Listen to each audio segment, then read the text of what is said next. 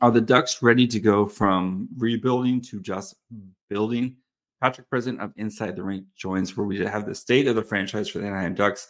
Uh, and we talk about this team that has been rebuilding if they're ready to take that next step with new coach, uh, some new big uh, pieces, including uh, Carlsson, who they drafted second overall. So, all that and more on today's episode of Locked On Sharks. Your Locked On Sharks, your daily podcast on the San Jose Sharks, part of the Locked On Podcast Network. Your team every day.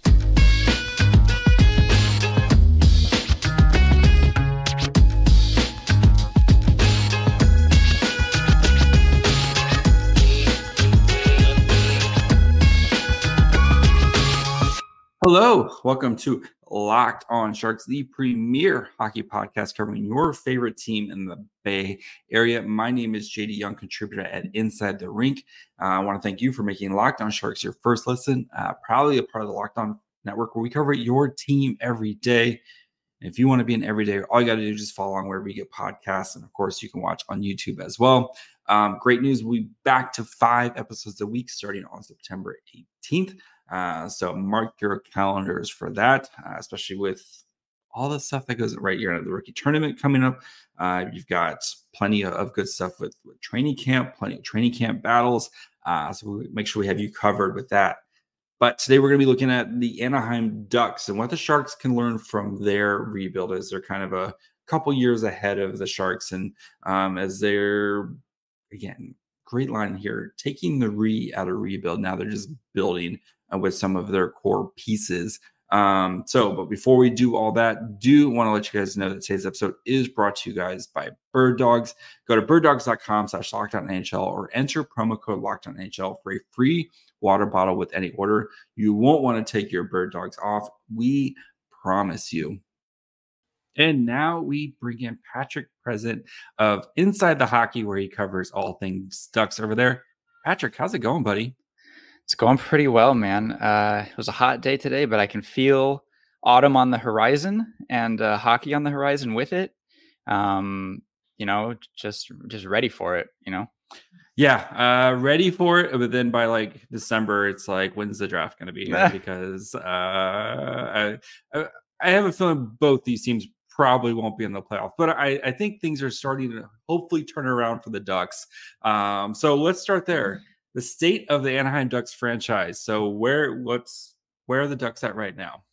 Yeah, so I think uh, you said it like there's there's hope on the horizon. There's a light at the end of the tunnel.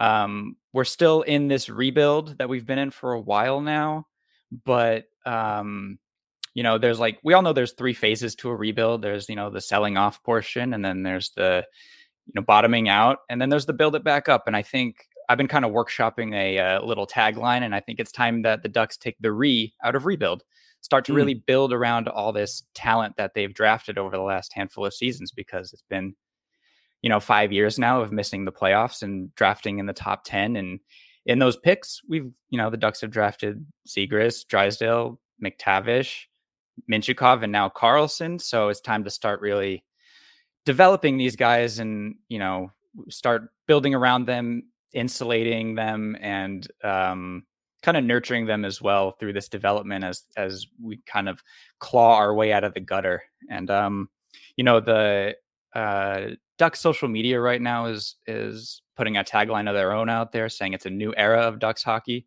Obviously, it's my handle, so I'm all for it. You know, we're a year and a half into yeah, we're a year and a half into Verbeek's Pat Verbeek's uh, tenure as general manager, and we're seeing his vision start to come to fruition. He's hired his first NHL head coach, Greg Cronin.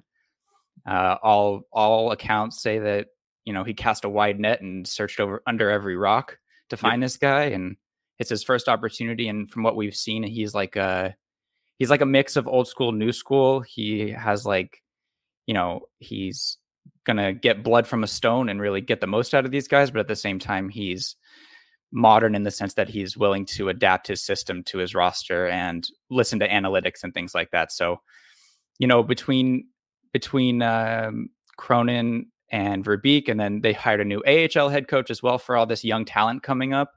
Um, there's like this hive mind um, emphasis on developing these these players. So now it's just time to start, you know, building around them and and putting them in positions to succeed.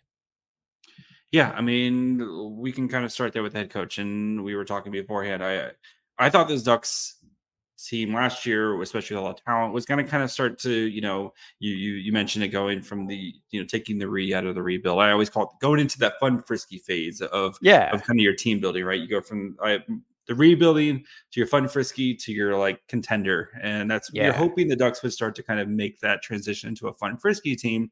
Um, but I think the coaching was just terrible on that team last year, right? You look at, you know, especially the special teams, right? They were one of the worst special teams units, and it shouldn't be that way, especially with all the talent. I know they're young players, McTavish, uh, Zegras. I know Drysdale missed uh, basically the entire season last year, but Mhm. like it felt like this team was just underperforming, um, and they got ended up getting the second pick in the draft out of it, um, which we'll get to the draft here in a, in a couple Yeah. of minutes, but. How much do you think just maybe a fresh voice is going to do so much for for this team uh, heading into this year? I think they desperately well.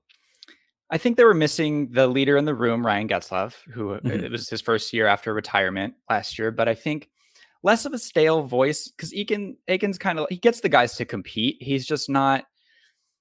I don't want to talk too poorly about him, but he's just not the tactician that that that team needed and that Mhm. on ice structure that that team needed. And you know, he put out a system that was really inconducive to the roster at hand, meaning like they they were trying to play like the Carolina Hurricanes when they didn't have that kind of structure and they should have been more free flowing like maybe Seattle was or Yep. Ottawa even and I think just the unwillingness to adapt the system to the roster was a big uh, faux pas last year and I'm hoping that Greg Cronin from all again like he seems like a kind of a big hockey nerd. He he'll watch like hours of game film a night and and really study systems and tactics and analytics and things and will is willing to tweak what he brings um you know on the chalkboard so. I think that's the biggest thing as far as you know the coach coaching is concerned All right, what do you think was the biggest storyline heading into this offseason for the Ducks, other than, of course, the search for a new head coach?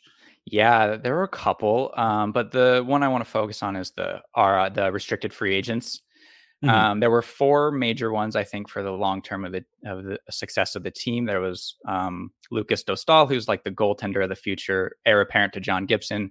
They signed him pretty quickly to a two year, I think, 800k per year deal. Yep. And then uh, Troy Terry, which got solved like they pushed it right up until the arbitration meeting, like they were about to head into the meeting and like signed on the dotted line, which is great. It was a good deal for Terry, good for the Ducks. It was seven years, seven million dollars per year, but it just was kind of bothersome why it took so long. Like, why are you nickel and diming, you know, a a, a two time Yeah. All Star and one of the lone bright spots on the team? So that was kind of irksome, uh, just because we all knew what that contract was going to look like um, Yep. going into it. And then right now, the guys that haven't been signed are Zegras and Drysdale.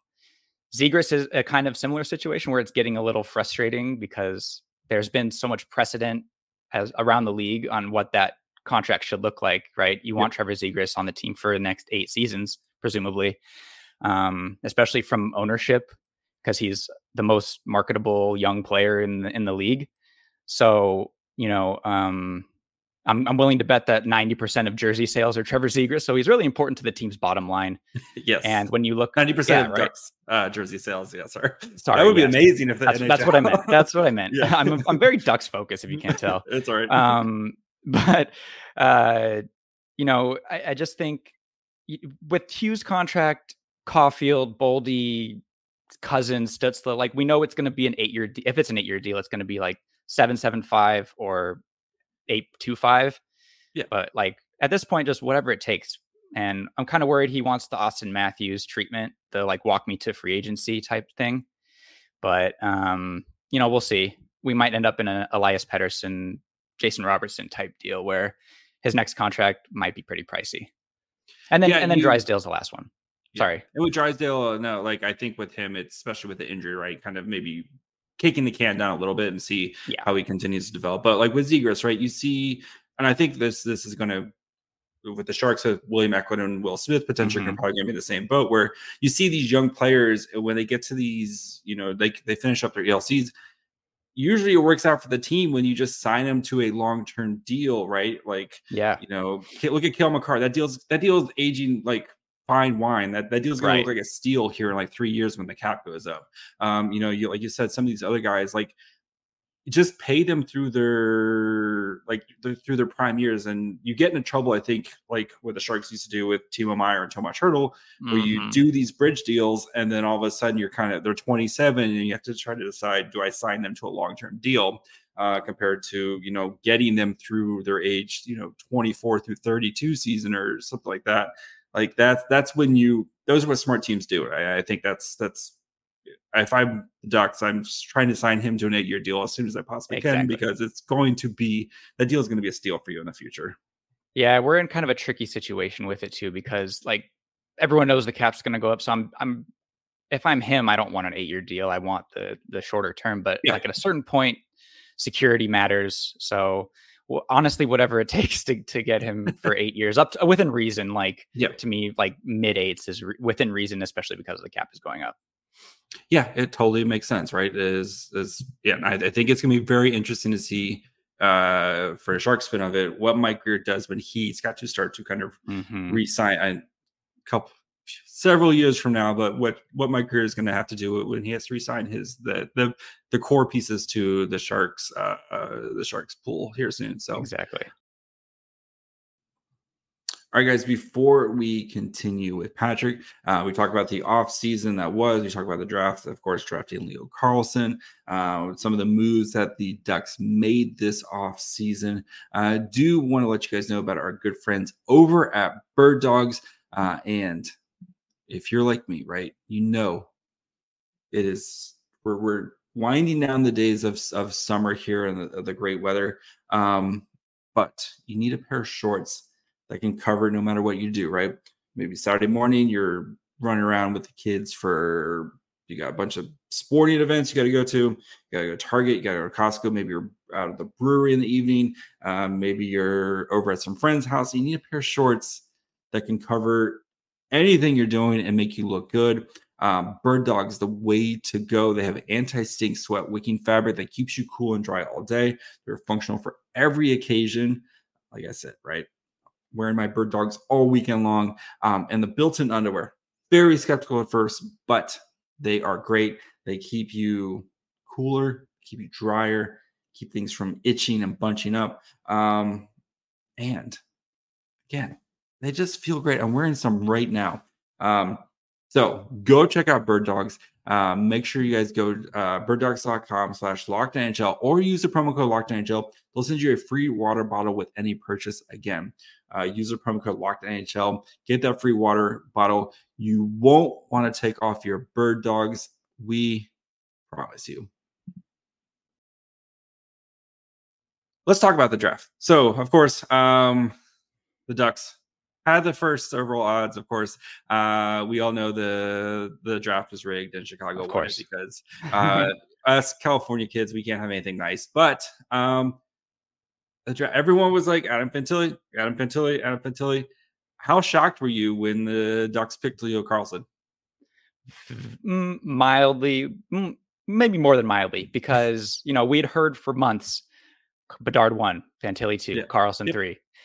About a month out, we started hearing rumblings saying, you know, uh, this might not be the slam dunk number two overall pick. Verbeek might go a different direction. He might have some tricks up his sleeve. Uh, and then those just got louder in the weeks and days and hours leading into the draft. And lo and behold, uh, Carlsson was the pick. And honestly, a little disappointed. But um, I got over that very quickly just because Carlsson's he's very good. Yes. exactly. And honestly, what what kind of helped was how confident Pat Verbeek and the scouting staff were that to go that far against consensus. Not that it's a huge Mhm. stretch, but m- m- we're against consensus nonetheless. And it just shows that they had confidence in the player and themselves as scouts, and it kind of gave me confidence in return. Um, and it's not hard to see why he's just he's you know the size, the two way ability, puck protection. He's like the whole package. Um, I his the IQ is the thing that stands out. He has he, I say he's like playing chess for the entire game. Um, he's thinking a couple steps ahead all the time, and I just think that's obviously what they valued um, when they selected him. So again, not hard to talk yourself into that pick, and yeah, his his development is going to be very important. Obviously, his he's SHL, AHL, or NHL eligible, so uh, they just need to handle his development this season, especially with with the utmost care and um, very calculated approach. I, I would take with with him. You know what I mean? Yeah. Because this is yeah. Sorry. No, no, it's fine. I was gonna say it's gonna be very interesting. You know, do they send him back to the SHL where he, you know, was putting up numbers we had not seen from a player of his age in the SHL? Do you let him come play in the backyard down in San Diego, where you can kind of keep him close to home, let him get used to the the NHL, you know, kind of the the North American game, right? Um, because there's always that kind of transition, Yep. you know, kind of a little bit more physical game um in in North America. Or if he's ready, do you just throw him in there and see what happens? And um, I mean, he's already signed his his ELC, right? So he can play whatever uh, he wants there. So yeah, it's gonna be really intriguing. But I mean, you you think back to even a couple years ago when the the Ducks picked McTavish, and even at the time that would at number three, a lot of people thought that might have been a bit of a reach there. But Right. you know, McTavish is looking like an outstanding pick um, for the for the Ducks right now. And um, yeah, maybe you just trust the Ducks to pick centers because they just seem to be really good at it right now. So centers and D. centers and D, yes. Uh, and I mean, even goalies. You know, you, you guys have Yeah, goalies too. yeah, they're just good at picking players. Uh, I guess you have a lot of top end, uh, you get a few cracks at it. You probably get pretty good at it. But yeah, I'm I'm intrigued to see what Carl what the Ducks do with Carlsson this year because it feels like they've been you know wanting to kind of build this thing right. You don't want to rush him, but at the same time, like I know, I know the franchise isn't like we kind of talked about before. The franchise isn't supposed to start winning, but at some point, like you'd like to see exactly. some progress with these guys, and Leo Carlsson's going to be a huge, huge part of that going forward. Yeah, very important piece. Uh, like maybe the most important pick in, in franchise history, to be honest, just based on how stacked this draft was at the top and throughout. So yeah, I think just whatever decision they make, and I think Verbeek has come out and said like we're going to try him in the NHL, whether that's preseason, the nine games, and then we're going to see if that sticks. If not, he'll try out in the AHL or try some games in the AHL. If that doesn't stick, back to the SHL, which is fine. Mhm. Uh, just whatever they, whatever happens, they need like they need to have a game plan. If he does so well at whatever level, then adjust accordingly. I would say. You know what I mean? Yeah, like you don't want to Shane Wright him where he's like playing for four different teams and a, a Yeah. season, right? Type of thing. And I mean, Shane Wright's probably still going to turn out perfectly fine, but it's it's Mm-hmm. just tough for these you know 18 year old kids to kind of go through that process of of you know like let them stick and simmer for a little bit and kind of figure out their thing. Yeah. So um, there's the sorry. There's the like. There's the philosophy of like you don't want to rush them, but you don't want to way over marinate them. You know what I mean? Yeah. Yeah. Yeah. You don't want to, yeah, don't hold them back, but yeah, like don't. So, um, and then the rest of the draft will kind of cut some of the guys. Uh, Nico uh, Myatovic, who I loved, um, the, the Ducks picked at number 33 overall, Mhm. the second round. They also picked uh, Damian Clara, the first Italian born goalie Yeah, uh, in boy. the second round. So, pretty, I think, again, the Ducks of trust their drafting um, they're probably going to be pretty good. Uh, especially any defenseman who they pick is just going to be amazing because they just pick amazing defensemen um, at all times. But yeah, um, overall thoughts on, on on the draft? Uh, I thought, well, when you look at um, how many picks the Ducks had in this draft, and they were obviously their defense pipeline was pretty good. You can kind of focus on forwards. Yep. I thought it was very interesting the the Myatovic pick.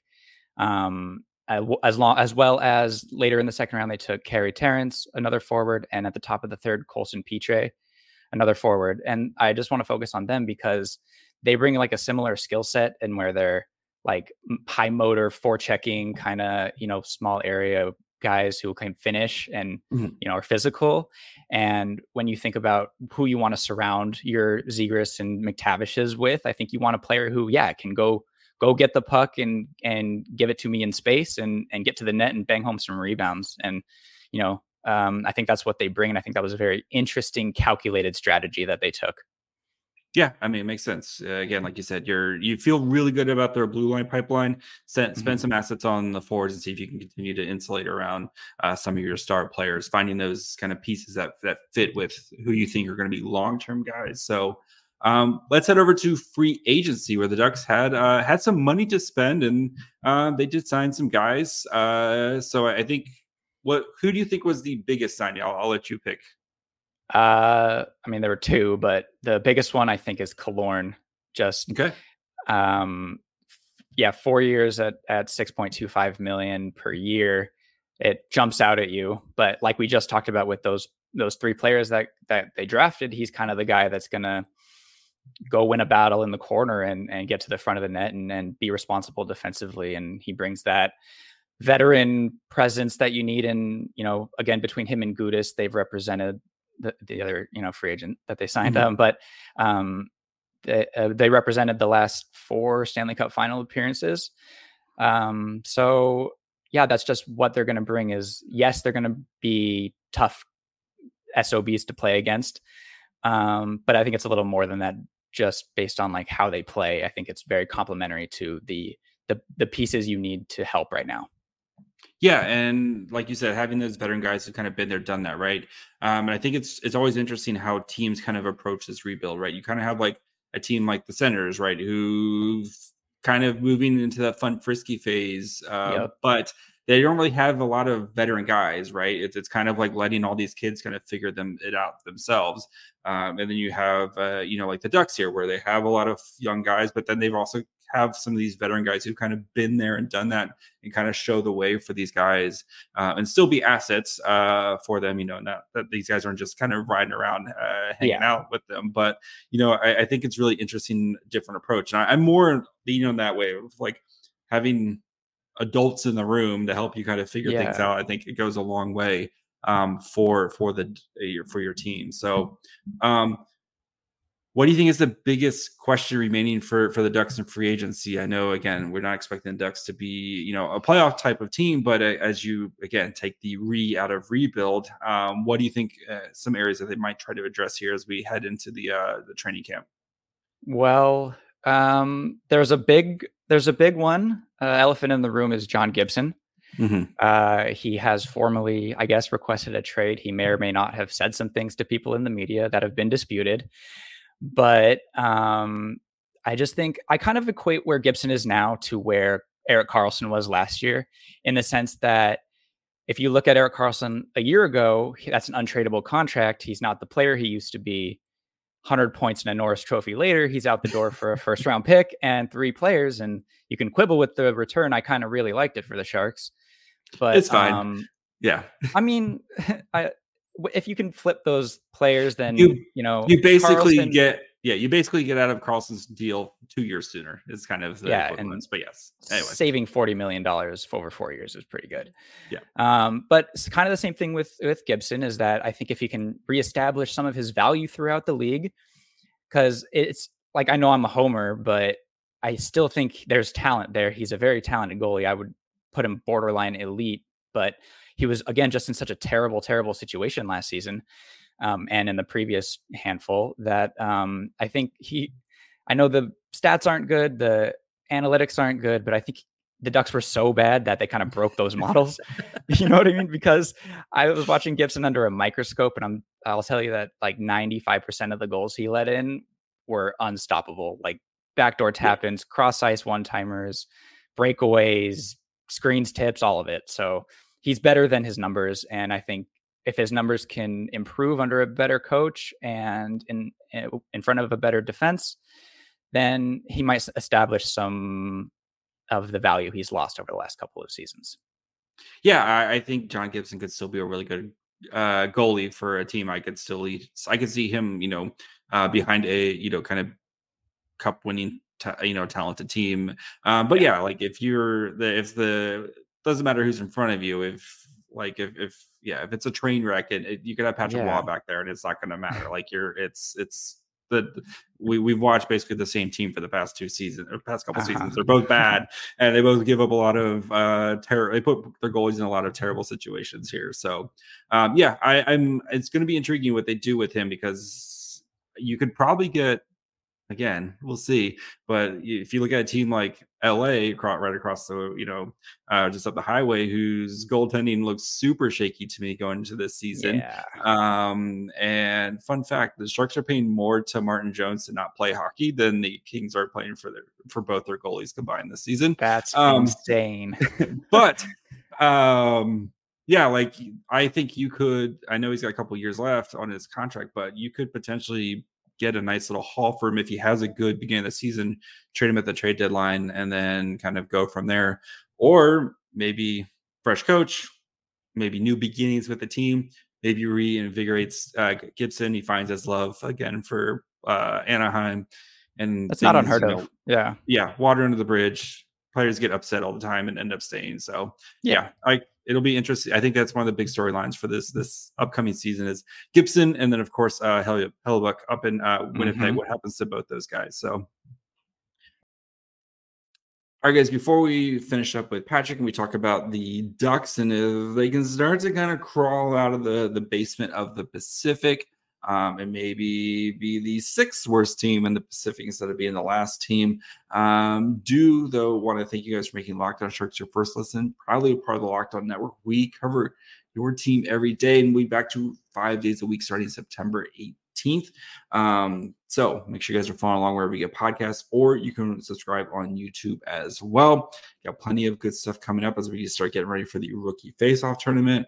Um, we're gonna finish up our state of the franchise with the Vegas Golden Knights uh, coming up here soon as well. Uh, so again, you don't want to miss any of that, especially with all the big training camp battles coming up this this training camp and a very intriguing training camp for the Sharks. Uh, so again, make sure you guys are following wherever you get podcasts, and of course, you can watch on YouTube as well. All right, what is the looking ahead to the 2023-2024 season? What is the best case and worst case scenarios for the Ducks this year? Well, best case standings aside, I just want to see the young players progress. Like the guys in the, the young players already in the NHL, but also the AHL. I think that's the biggest thing. They've stated that themselves.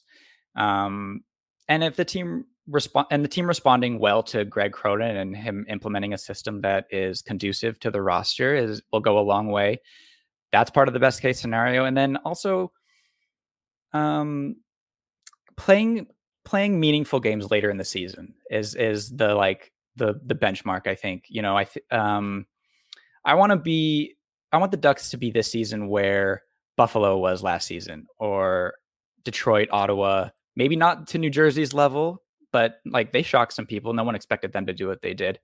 Yeah. Um but kind of take those next steps.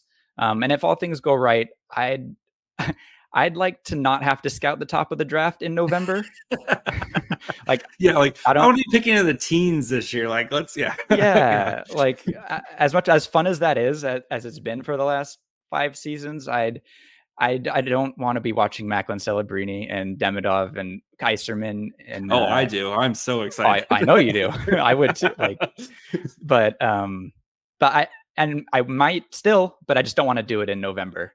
I want to play meaningful games through the new year and maybe the All Star break. Um, yeah, and draft anywhere between like eight and fifteen. 13, you know what I mean? Yeah. yeah. That yeah, and, that, and that, feels like especially where we've seen the Ducks the past couple seasons, and yeah, you're playing meaningful hockey. Um, you're a fun team to watch, right? You see the young guys play, like you can see mm-hmm. like the future. And then you go into next off season, you're going to have a ton of cap space still again. Um, you know, I, I think the Ducks are projected to have $44 million in cap space. Granted, they still have a, a Zegras contract they got to hand out, but they're going to have plenty of cap space if they want to mm-hmm. be aggressive in what should be a much better free agency class next year. Um, where then you can start to kind of make some moves and start to kind of, you know, join that fun frisky group. So I get I assume the worst case scenario is the Ducks are picking in the top three again, right? That's not necessarily worst case as long as again the younger players progress and that we if we find Cronin's the guy then mm-hmm. then we're in a good spot. But I think worst case is that Greg Cronin clashes as the new head coach with the star players and the young players don't make the steps they need and and Carlsson struggles wherever he plays because especially Cronin and Carlsson, because if we start to question that those two things, those are the Verbeek's two biggest moves, the ones he's stuck yep. his neck out for and banged his fist for. And if those two are coming into question in year one of of them in the organization, then we have to start questioning Pat Verbeek, and then where it's just like a spiral. So let's avoid that. Especially if uh, Fantilli is like burning down the league over in Columbus, and yeah, yeah then you're gonna be yeah, there's gonna be a lot of questions uh, quickly. So, um, all right, um, the Ducks have a, a ton of young players, but who do you think is the impact rookie or young player for this team this year? I mean, it's Carlsson, but I'll, I'll go a different direction. Um, you know, Dostal is going to be important. McTavish is going to be important. I'm going to highlight Jamie Drysdale, though. Um, he did miss most of last season, all but eight games. Um, he he made a lot of strides in the in those eight games, though noticeable ones. Like the things that were plaguing him in his rookie year were things like getting beat out of corners and getting bullied in front of the net. He respected the Auston Matthews and Nathan MacKinnon's of the world a little bit too much. And mm-hmm. those problems seem to to deaden in his uh, sophomore season. And he did he did put up 32 points as a rookie, which is pretty good for a defenseman. Yes. Um, so I think if he can get his development back on track, and then because he's kind of forgotten in this Ducks prospect pool that has Olen Zellweger and Pavel Mintyukov, Tristan Luneau. I can go on and on. Yes. Um, but uh, he kind of gets forgotten and i think he still has this this two-way electric ability to you know it, maybe not be a, a, power play one or pk one guy but be pp2 pk2 like a souped up version of like a, your second yeah so. yeah be like a jared spurgeon with like mm. a little more dynamic ability um and a, and a true top pair guy i think if if he can kind of realize that potential and get a little bit more aggressive and assertive um, you know, he has the elite tools. He just needs, you know, a little more, a little more dog. Um, a little more, but uh, I think, yeah. yeah. And then if if he can, you know, realize his potential, they have like just an, another stud back there on on defense. So I'm really looking forward to seeing what he can do this season, coming back off this injury. All right, who's the Ducks' most important player this year? Um, Karlsson. Uh, no, um, it, I'll say Troy Terry. Okay. he just signed um, that big contract. Let's keep it going. He just signed a big contract. I think he seems like the heir apparent to Ryan Getzlaf to wear the C in uh, in Anaheim. I think just hmm. because mm. he's like he's well spoken and smart guy. He's a student of the game. Um, but he's a nice little bridge between the veterans, the you know Fowler, Killorns, and the young guys, the McTavish, Zegras.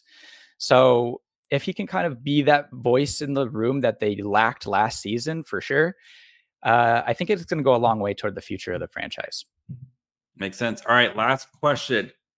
Where do the Ducks finish in the Pacific this year? Um, it's funny. Like I, I'm so optimistic that they're going to be like maybe pushing for a playoff spot. Mm. Doubt it. No, no, no. but that's optimistic. But but drafting drafting later. But then I look around the league and I see their roster comparatively. I'm like, uh, maybe there's like three teams that are for sure worse. There's like San Jose. No offense. Uh, Chicago. No, I want these Sharks picking number one, baby. I am. Let's yeah, let's welcome. do it. So yes. um, but uh, yeah, San Jose, Chicago, Philly are the teams that are for sure worse, mm-hmm. and then mm. maybe Montreal, Arizona, Nashville. But so when I'm like, where do they finish in the Pacific? The smart money is seven, just just above San Jose. Uh, but the optimist in me will say five or six. I'll say six. You'll say six. All right. Uh, then so yeah, they'll jump San Jose. Uh, who else you got them jumping then? So uh, I was struggling just because it's it's very cliche and chalky to be like, okay, Edmonton, Vegas, LA at the top, and then there's three teams in the middle, and then the two at the bottom. But someone's going to surprise one way or the other. So I mm have e- either Vancouver or Calgary. One of those teams is going to be awesome out of nowhere, and one of them is going to be terrible. That's just my prediction, just my fun little prediction. Yep. But it, like stuff like that happens every year. So I'm going to say Calgary falls off. Just like sense. new coach, new new GM, uh, so many pending unrestricted free agents that maybe they eh, they just bail on the season. You know what I mean, and retool.